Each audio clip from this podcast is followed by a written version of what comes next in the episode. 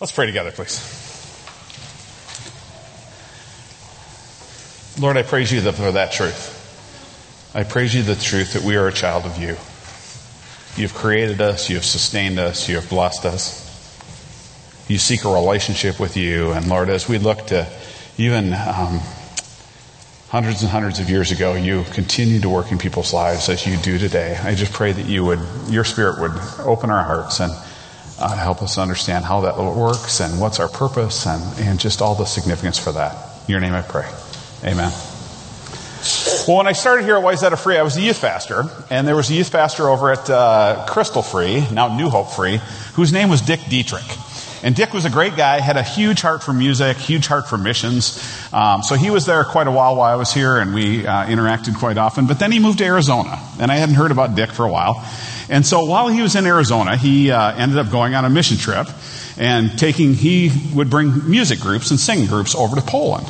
And so it just fit his heart and, and uh, coincidentally one time he decided, you know, I know the town that my wife's family is from in Poland, and I realized that's not far from where I am. And so I'm going to swing in and see if they have maybe a, you know, a history or a family tree or maybe a family crest um, that I could surprise my wife with. And this is an absolute true story, ladies and gentlemen. So um, he went in, stopped in the town, went to the, the city official uh, offices and said, "Hey, I'm my wife is from this family, and I'm wondering if I can get this family crest or family tree." And the guy said, "What's the name?" And he told him, and he goes, "Well, just a second. So he goes in the back, comes back a couple minutes later, and goes, "Yeah, the mayor's on this way." So, and now I'm going to read from a, a news article just to continue the story. Upon walking into the city hall of Zary, Poland, Richard's query, and so Dick Bostrom, or Dick Bostrom, Dick Bostrom fixed our, fixed our computers 20 years ago. Uh, this is not a good sign for you, ladies and gentlemen, this morning. Dick Dietrich, who is the man I'm talking about, whose name obviously is Richard as well.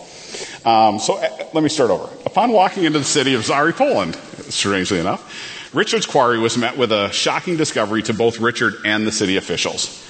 Unknown to Richard, his wife is the direct descendant of the royal von Promnitz family, who were thought to have been scattered and extinguished, extinguished centuries before. Upon this discovery, the city engineer of Zary apologized to Richard, saying, I'm sorry, but we just sold your palace a few months ago. True story. Palace?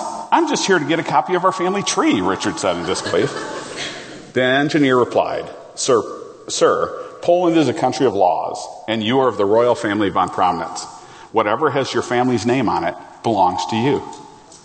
And literally, they went and bought back several castles and palaces and that kind of thing because it belonged to that family. And they needed to give it back to them. So picture Dick Dietrich, who is still Dick Dietrich at that time, not Richard anymore. Um, he's standing there as a youth pastor from Arizona going, wait a minute, what is going on? He's there on a mission trip. Now he finds out he's part of a royal family. Now he finds out his, he and his wife own castles and palaces and things like that. He was eventually knighted, and now he, now he has to obviously go by the name of Richard because you can't be Dick Dietrich. So it's now Sir Richard. So when he was here for a meeting recently, we were talking to him and we kept having to call him Sir Richard just to practice. But has his own coin. He pulled out his coin, and here's my Sir Richard coin. And one of my favorite parts of the story is he has to report to other countries when he travels through them. And so when he goes to Poland, oftentimes he'll fly like to London.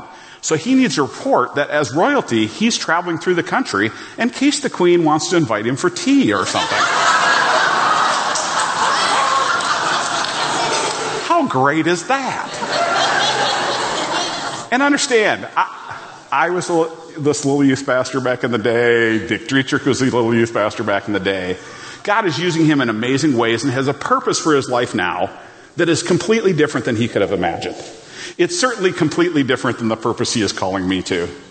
So, continuing that I know of, you never know. Continuing the story, the Polish government was thrilled to welcome Richard and his family, now heirs of a sort, back to Poland.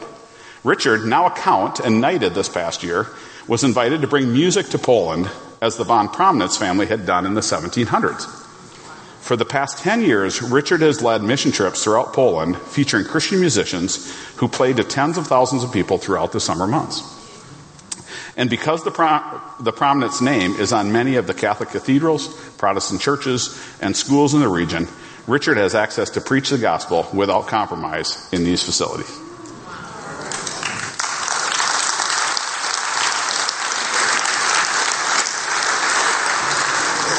So, as we talk about what's in a name, there are places in the world and still some places in the United States who your name is significant. And now, because he's part of that von Promnitz name, he literally can show up at any school he wants to, any organization he wants to, and says, Yeah, I'm kind of a big deal. I'd like to talk. And he can t- go in and talk about Jesus.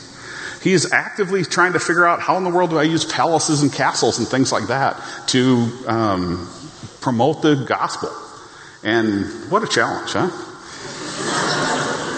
But many times, um, so this is a, you know, the last several weeks we've been talking about name changes and what's in a name. And several times in the Bible, God takes, chooses people and says, this is your name and I'm going to change it to, to a something different because I have a new calling or additional calling or purpose for your life. Today we're going to look at a couple people just from a high level that had their name changed not by God necessarily, but by circumstances and things that they were involved in and culture. And we're going to look at quickly the story of Daniel and Esther.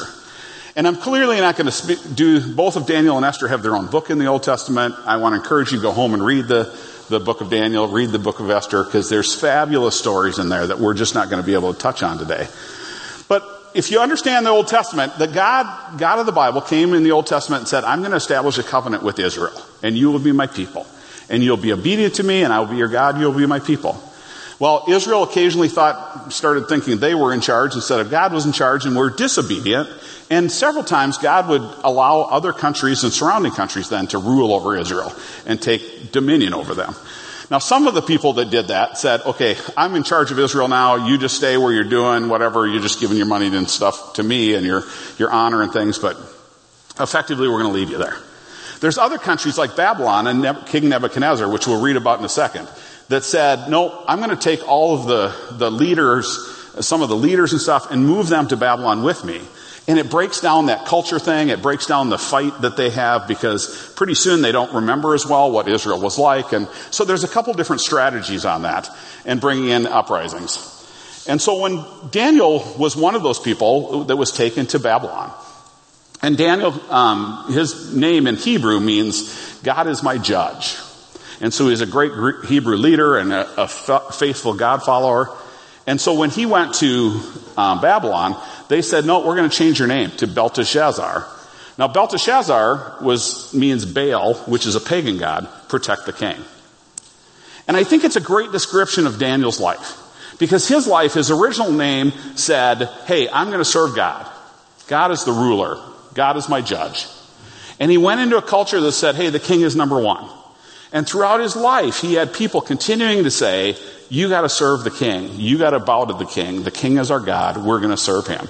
And that struggle was, is really the definition of Daniel's life and his experiences and um, all the things that he went through. And today I want you to think about a couple of implications as we read a lot of these verses of, you know, that realize God is at work. Now, Kevin Meyer, our lead pastor, has been saying this for a long time. God is at work. God is at work. And so I'm going to steal that point today and say God is at work because he is. He was at work in Babylon. He's at work today. And so we want you to think about that and, and encourage you to think about that. And then that God gives us a purpose. We have a reason to be here.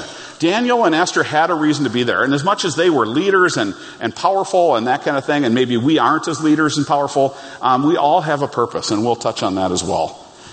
And oftentimes, through the different times and different cultures, um, both Daniel and, and Esther were exiled in exiled Jews in Babylon. And so we pick up the story of Daniel in Daniel in the first chapter, first verse. In the third year of the reign of Jehoiakim, king of Judah. Now, Judah and Israel are different parts. There's a history there of Israel. I'm going to use Judah and Israel interchangeably today um, because I can. But um, um, basically, it's the country of Israel or part of the country of Israel. In the third year of the reign of Jehoiakim, king of Judah, Nebuchadnezzar, king of Babylon, came to Jerusalem and besieged it. And the Lord delivered Jehoiakim, king of Judah, into his hand. along with some of the articles from temple of, um, along with some of the articles of the temple of God. These he carried off to the temple of his God in Babylonia and put in the treasure house of his God. And so not only would he take people from Israel and the conquered countries to his Babylonia, but he would also take treasures from their temple and say, I'm going to put these treasures in my temple because my God is bigger than your God. Nebuchadnezzar, not so much a subtle man. Picking up in verse 3, then the king ordered Ashpenaz, which is a fabulous name, let's be honest. Ashpenaz. I love it chief of his court officials to bring into the king's service some of the Israelites from the royal family and the nobility. Young men without any physical defect, handsome, showing aptitude for every kind of learning, well informed, quick to understand, and qualified to serve in the king's palace. He was teach them the language and the literature of the Babylonians. Among those who were chosen were some from Judah, Daniel, Hananiah, Mishael, and Azariah. The chief officials gave them new names to Daniel, the name Belteshazzar, to Hananiah, Shadrach, to Mishael, Meshach, and Azariah, Abednego. And those may sound familiar to many of you because there's some fun kid stories and stuff, and um, God used them in amazing ways.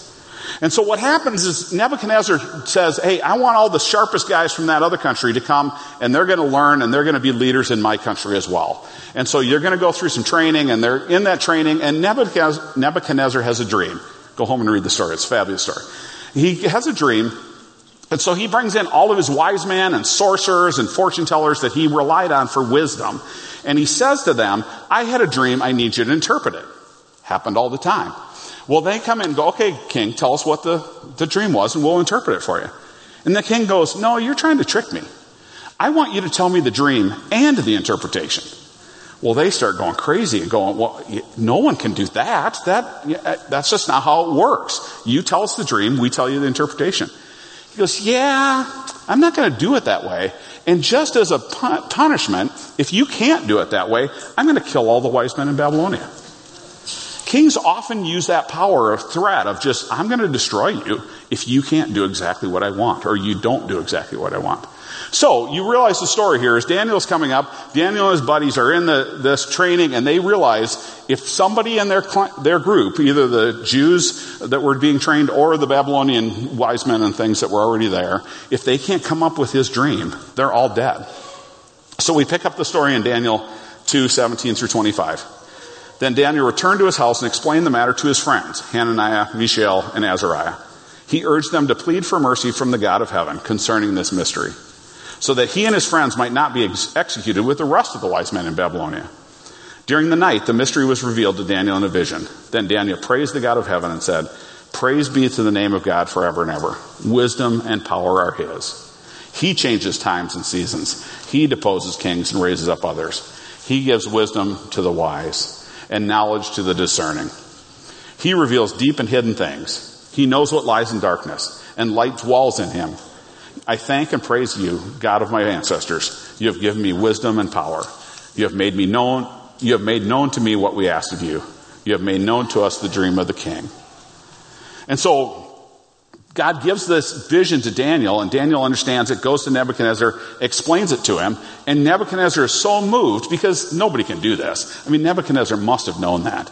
But he did that, and, and Daniel attributes that to God, and then we pick the story up in Daniel 2:46 when Nebuchadnezzar, the pagan king, is responding. Then King Nebuchadnezzar fell prostrate before uh, Daniel and paid him honor and ordered that an offering and incense be presented to him. The king said to Daniel, Surely your God is the God of gods and the Lord of kings and a revealer of mysteries, for you were able to reveal this mystery. Understand, this is the leader that said, you know, Israel, you're done. You're coming to me. We're going to train you up in our ways. We're going to take your temple, um, nice temple things and put them in ours so that you, you're our God. And by the way, you're going to serve, we're going to give you new names like Baal protect the king because it's all about the king. This is the king who's saying, no, your God is the God of gods. Your king is the king of kings. God is at work. And so then Nebuchadnezzar has another vision that's bad news for Nebuchadnezzar. It's that he's going to go crazy and be insane for several years. And so Daniel comes and is a little frightened to go, yeah, I, I can tell you the dream. You're not going to like it. And he says, okay. And then he tells him he's going to go insane. And he does. And then God raises Nebuchadnezzar back up and we pick up the story again, showing in Daniel 4:34, um, after Nebuchadnezzar comes back from his insanity problems. In verse 34, at the, t- at the end of that time, I, Nebuchadnezzar, raised my eyes toward heaven, and my sanity was restored. Then I praised the Most High. I honored and glorified him who lives forever. His dominion is an eternal dominion. His kingdom endures from generation to generation. You see the similarities? Daniel, who grew up serving God and has a faithfulness for God, a confidence for God, is saying the same thing as now Nebuchadnezzar is saying as he experienced him because God is doing things. Verse 35. All the people in the earth are regarded as nothing. He does as he pleases with the powers of heaven and the peoples of the earth. No one can hold back his hand or say to him, what have I, what have you done? Now I, Nebuchadnezzar, praise and exalt and glorify the King of heaven because everything he does is right and all his ways are just and those walk in pride he is able to humble. I encourage you, read the book of Daniel. It's an amazing thing. Because Daniel serves in a culture that says God is dead. And virtually, basically, he serves there as a slave. Even though he was one of the wise men and things, he was a slave that was brought from Israel. And this continues in, in countries around the world today and even in America where we oftentimes lament, uh, you know, are we a post-Christian country? You know, yeah, we celebrated Independence Day, but are we really independent because we can't share our faith like we want to? And so oftentimes we get stuck in that and we forget that God is moving. And we forget that we have a God who in Nebuchadnezzar's time, in Daniel's time, took the king of the most powerful country in the existence and said, I want you to acknowledge me. And so oftentimes we see that. Um, we see that in the story of Sir Richard uh, Dick Dietrich, who goes and God's using him in amazing ways. And he, you can't plan that stuff. It's God putting his finger and saying, I want you to do this. One of the things that, other things that came to mind as I was talking with Sai and things this week and talking, thinking about the Chinese ministry, um, Camp Shamineau is our free church camp, our denominational camp, just up in Motley, Minnesota, just north here, a couple hours. And um, they one year, several years ago, had a Chinese officials came to Camp Shamineau and said, "We would like you to build a camp in China." And Herb Bloomquist, who's the leader of the, or director of the camp, Shamineau, who is celebrating their 60th anniversary today and this weekend, by the way. So, uh, has been around a long time. God and not only is God doing some cool things, I don't know another place in my life where God does, for whatever reason, He takes Shamineau and touches that place. And people experience Him in amazing ways. Now I'm biased. I was on the board and I'm, you know, a youth pastor that I bring kids there, or that kind of thing. But, um, in my bias, it's true that God does those things. so, years ago, God, or uh, the Chinese officials came to to uh, Shamineau and said, "We'd like you to build a camp in China." And Herb, who's the director, said, "You know, we talk to people about Jesus. In fact, not only do we talk to people about Jesus, that's really the reason we exist." And they said, "Yep, we understand that. We are a country of single." Child families, and we really struggle with our children knowing how to interact with people. So we'd like to try this camp thing that you guys do, and we've seen some neat things. So we'd like you to come and build a camp in China. And you'll let us tell people about Jesus? Yep, as long as you can bring, come and do that camp. So the Chinese government gave Camp Shamineau in Motley, Minnesota, land in China and said, come and build a camp. What? God is moving, ladies and gentlemen. He did that in Daniel's time. We'll see that in Esther's time, but he does that in our time. And so several years they were, ran camps in China. And then the government came and said, okay, we're done. And there was some real lament and sadness about, boy, we really thought this was going to have an impact. And yet now, several years later, I uh, contacted Herb this week and said, Will you remind me what the details are? Because he shares the story so much better than I do. So uh, I want to read a note from Herb. And this is basically what's the implication of those people that were at Shamineau East, which was what it's called for obvious reasons. Um, so Shamineau Motley started Shamineau East, and then Shamineau East closed up. And since that time, um, this is a note from Herb. There are about 12 camps that we are actively involved in in China, as well as an annual training of up to 200 Christian camp leaders who have officially begun, begun the Chinese Christian Camp Conference. There's a Chinese Christian camp conference because of a little dinky camp in northern Minnesota that said, okay, if you the Chinese government, who not a big fan of Jesus, tells them, come and, you know, come and tell people about Jesus, because you have something we need. And then it continues, these guys believe there are over a thousand, yep, a thousand, and his note literally says, yep, a thousand Christian camps operating in China. Most small, and for only one week of summer, but that's pretty impressive. And that was his words, not mine. And so do you understand that Chinese government not only came to Camp Shamineau and said, we want you to start a camp, but he, they came along and said, we're going to stop that. And God has continued to do some things and basically spread them out. And so in this year, they estimate there are a thousand camps, some of them just a week. And so picture, we have VBS, preschool VBS this week, where 70, 80 kids are coming to hear about Jesus. There's a camp like that happening with adults and kids and youth and whoever in China a thousand times. That's three a day. God is at work. And we see Chinese students, and I wish I could spend the whole time talking about how great the Chinese group is here. The impact that those leaders have, the impact that they, again, Sai, I don't know if you picked it up, that they help us with getting driver's license, they help us with holidays, they help us with housing, they help us with all these things.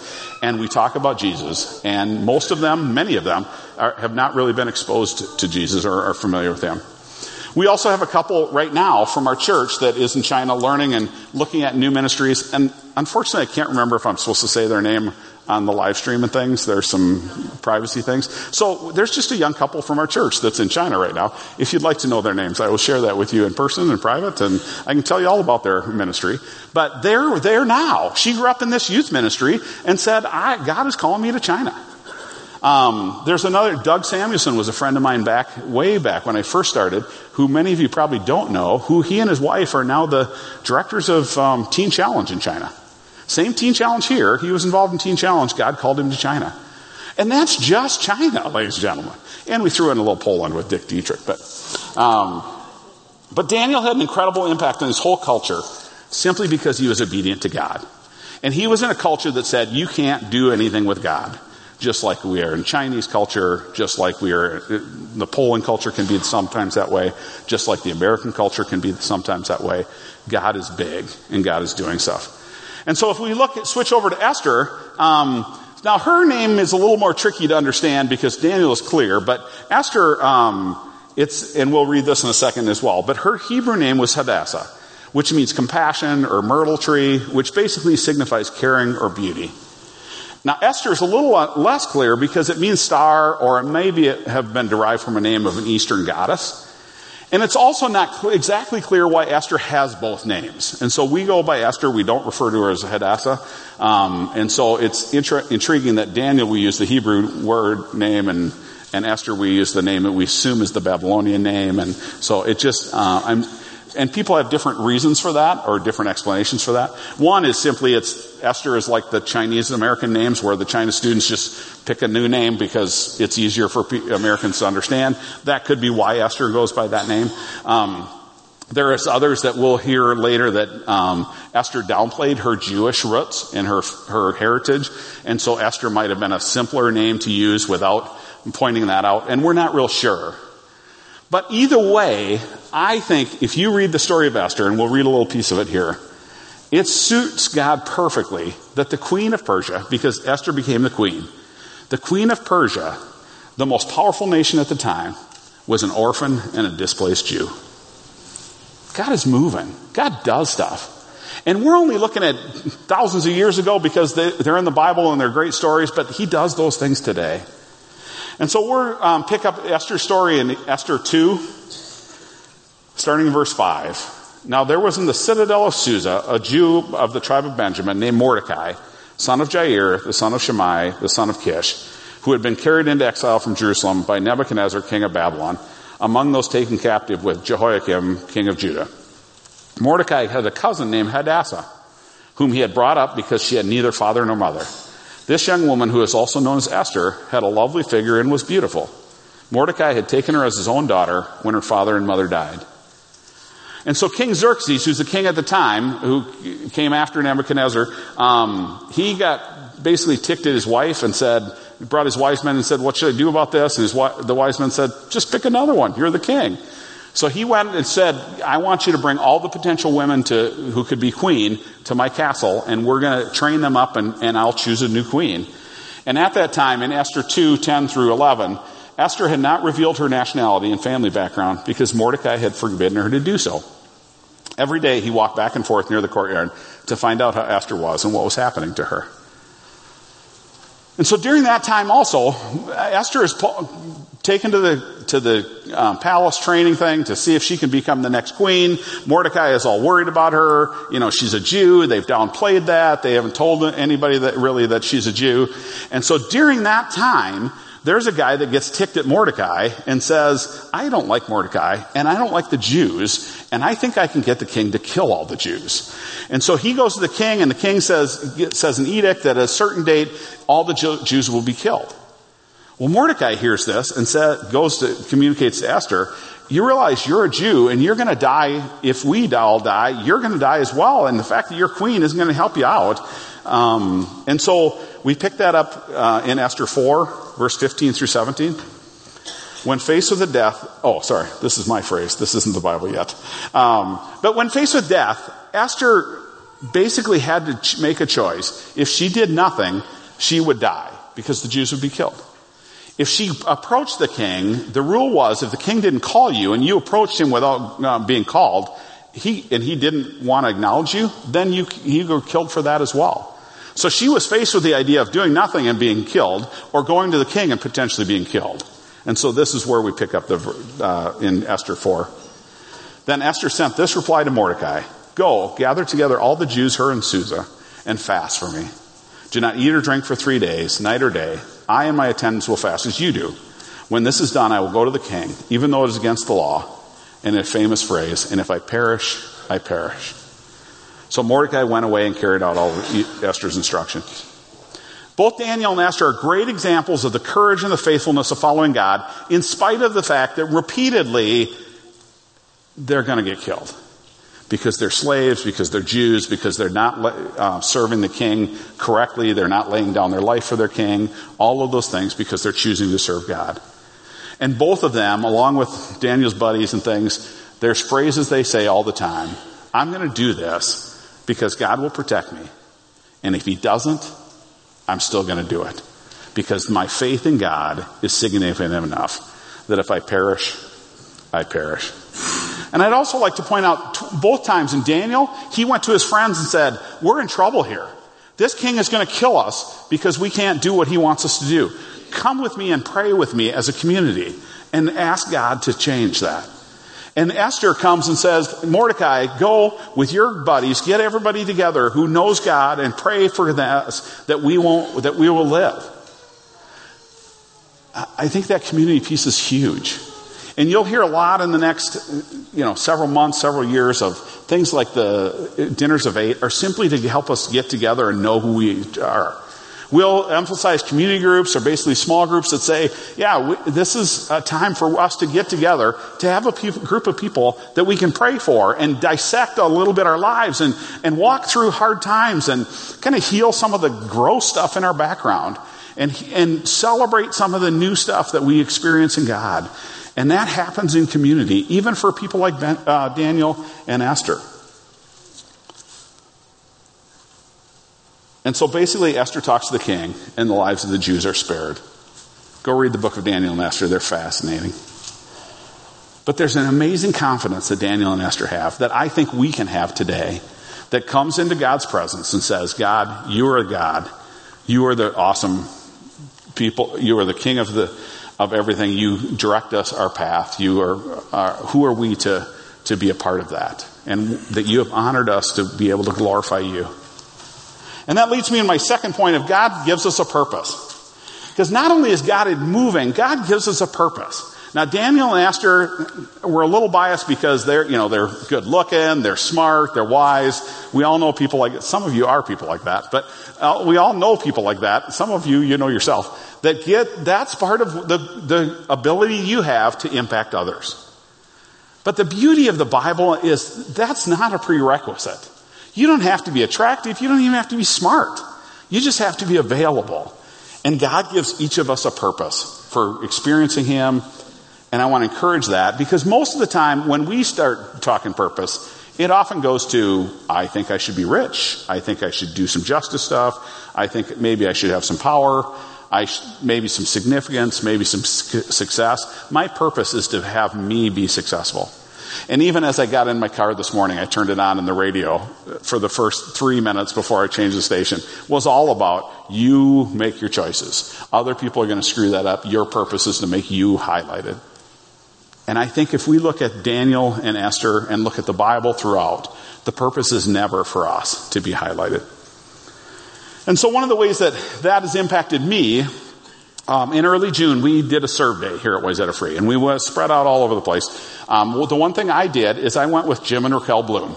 And Jim and Raquel Bloom are, are uh, missionaries in the Phillips neighborhood, which is the, one of the most poverty areas in the area, and doing some really neat things in a in a service and a ministry opportunity. We've supported them for years. Uh, Jim actually grew up in this church. Um, Jim and his brother John are both pastors, missionaries. Um, we have several. The Bloom family name um, is r- runs through the history of Wayzata Free Church quite a bit and significantly. And so Jim is a, kind of part of that tradition and part of that history. And so we did, as part of what we were doing with Jim and Raquel, they gave us a tour and we went through Minneapolis and we talked about the significant people who set up this country and came in at Fort Snelling and they went across the Minneapolis and they did all this, all the significant things that they did. But he also talked about for the, a number of people that you know that did that and would have names that you recognize, there were thousands and thousands of other people that came and just lived and died and developed. And we reap, reap, the benefit of that, and the city reaps the benefit of that, and the area does, and we don't really know who those people are. And so we were standing at the side of a cemetery, which I didn't know existed, or the back half of the cemetery I didn't know existed, and there's all of these um, stones, headstones, and many of them have no name, and they have no idea who that is. And Jim made the quote that um, I thought was really significant and has stuck with me since then. He says the Bible says that we are vapors. And it's a good thing God uses vapors. Because he talked about the theology of place. And so, effectively, if you haven't heard of theology of place, it's just simply a belief in God that God puts you in a place and that's where you should be serving. And if God calls you to another place, then that's where you serve. And so the idea, and I apologize for the theologians that I'm not dissecting the intricacies of this theology, but, um, but it basically says where God put you, that's where you should serve. And so Jim said, you know, this is people have come and serving. And so they're in the Phillips neighborhood because God gave them that call and that purpose to serve that ministry in that neighborhood. So standing there, he said that, and, and it just struck me how, how incredibly insignificant some people's lives are, and yet, or seem to be, and yet how imp- incredibly impact they have. And so he quoted James, the book of James. So Jim quoted James, trying to keep up. Um, but the book of James in 4 said, Now listen, you who say, today or tomorrow we'll go to this city or that city, go to this or that city, spend a year there, carry on business, and make money. Why? You do not even know what will happen tomorrow. What is your life? You are a mist or a vapor in some translations that appears for a little while and then vanishes. Instead, you ought to say, if it is the Lord's will, we will live and do this or that. As it is, you boast in your arrogant schemes. All such boasting is evil. If anyone then knows the good they ought to do and doesn't do it, it is a sin for them. So I brought a visual today because I really like visuals. To, to show this as an example. Because as I said, when Jim talked about it being a vapor, I talked to my friend um, Rob Compton, who literally is a rocket science scientist. He's a really smart guy, so he's smarter than me. And I said, you know, um, Rob, I, I need a way to show a vapor. And he said, well, these scientists have developed this thing called a paint sprayer. So you put paint in this little can and it sprays out as a vapor. And I said, that's exactly what I need. And so it works. It also works with water, which is a good thing. So if you think about, the Bible tells us our life is a vapor. Now, I want to tell you that I, the distinction for me is our life is a vapor. It's a matter of how long it lasts. If you look at eternity, now this is where you get into eternal life with Jesus and things, but the life we live today on this earth is a vapor. Because I've been involved in a number, too many funerals this year. Two of them have, they died of old age. Several of them, disease, trauma, tragedy. And so you look at that, and, and the bummer of the fact that life is a vapor is the fact that life is a vapor. It's cool. It comes and it's kind of a big thing, and then it's just gone. And so often that's our life. And yet it's not insignificance because one of my favorite life verses is Psalm 139 that says, You're knit together in your mother's womb. You're fearfully and wonderfully made. You are a vapor in the length. You are not a vapor in significance. Do you see the difference there? Because it's really cool. Because you can be a vapor and it shows up and you're the vapor here and you're the vapor there. And that's, and, and God calls you to do something as a vapor. And as Jim said, life is a vapor. It's sure a good thing that God uses vapors. Because when you look at that, the goal is not celebrating the vapor.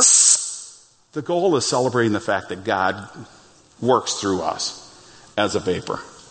And so if you remember even um, Nebuchadnezzar's response to experiencing God in Daniel 4, his dominion is an eternal dominion. His kingdoms endure from generation to generation. All the people of the earth are regarded as nothing. He does what he pleases, as with the power of heaven and the people of earth. So we have the opportunity as a vapor to serve God. Because God is a God of eternity.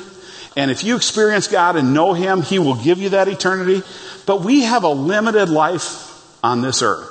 And so the challenge of that is, that's a really bummer. It's depressing that we're a vapor.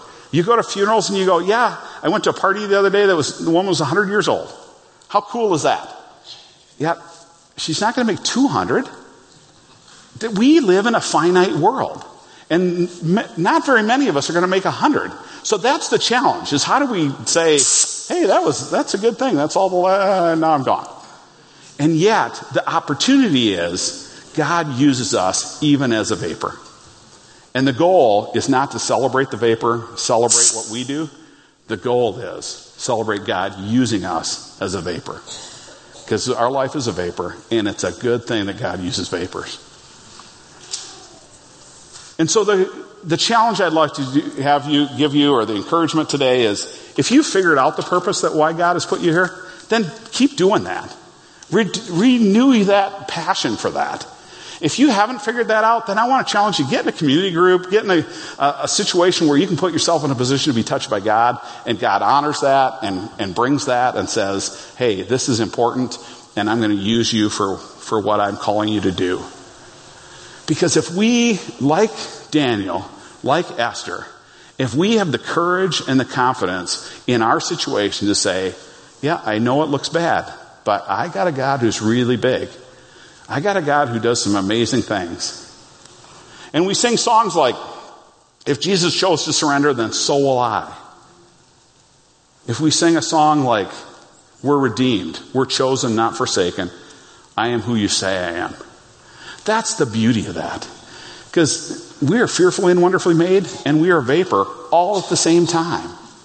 And so, as a church, we're imagining what we can do in this community if we serve God. Imagine what crazy stuff we can do. And so, we're doing things like Serve Day. We didn't have church. Let's just go out and serve the community. What a neat thing. We're having picnics to say we want to get to know you. We're, we're emphasizing community groups and, and challenging people and, and encouraging them. And with God together, we not only do we need to recognize that God is moving and remember that, because sometimes it doesn't feel like it. There's lots of times in Daniel and Esther's life that didn't feel like they were moving. And yet, God does. So God is moving and God has a purpose for you. And so each and every one of us is going to be different. Because the odds of me being Sir Richard Dietrich and having palaces and bringing music is zero.